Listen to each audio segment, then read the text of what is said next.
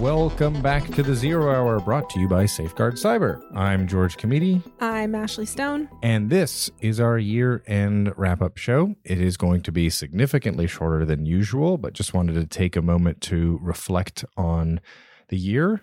We didn't quite know what we were getting into when we decided to start a podcast, but I would say it's been a success. It's been really fun talking to all of our guests and even having the opportunity to talk to these people. I concur.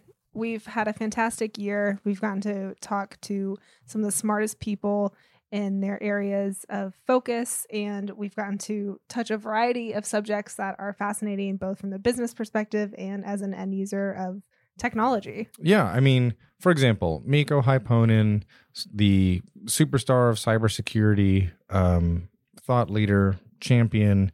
When we're going to talk to him? Not on the streets of Helsinki. I mean, that'd be cool if we could go there.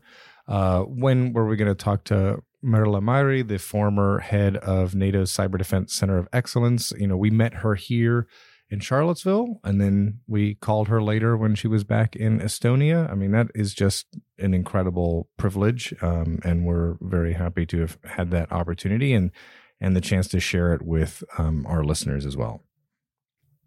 But when it comes down to the topics too, being able to talk to these leaders about disinformation and just, for example, talking with Renee DiResta, who authored the report that informed the Senate Intelligence Committee's research. I mean, that was a really big thrill, but also then talking with Alicia Wanless and discovering that even among experts, there is some disagreement about how to even name these events that are circulating in the news and getting a lot of media coverage. You know, influence operations versus disinformation.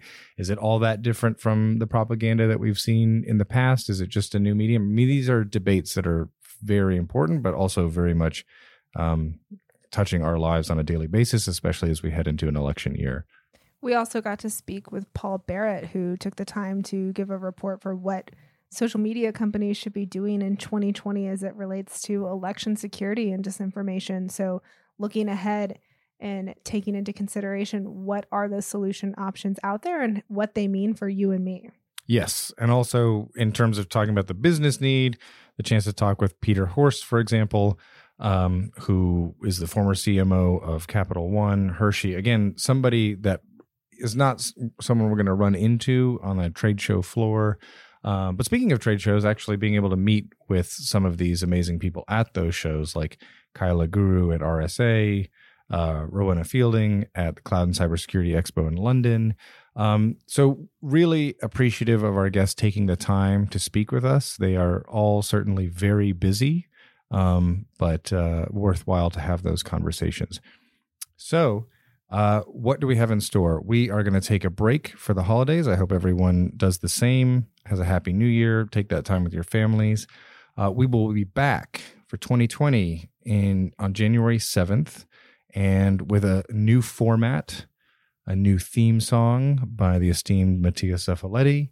And until then, enjoy your holiday and have a great new year, and we will see you in 2020.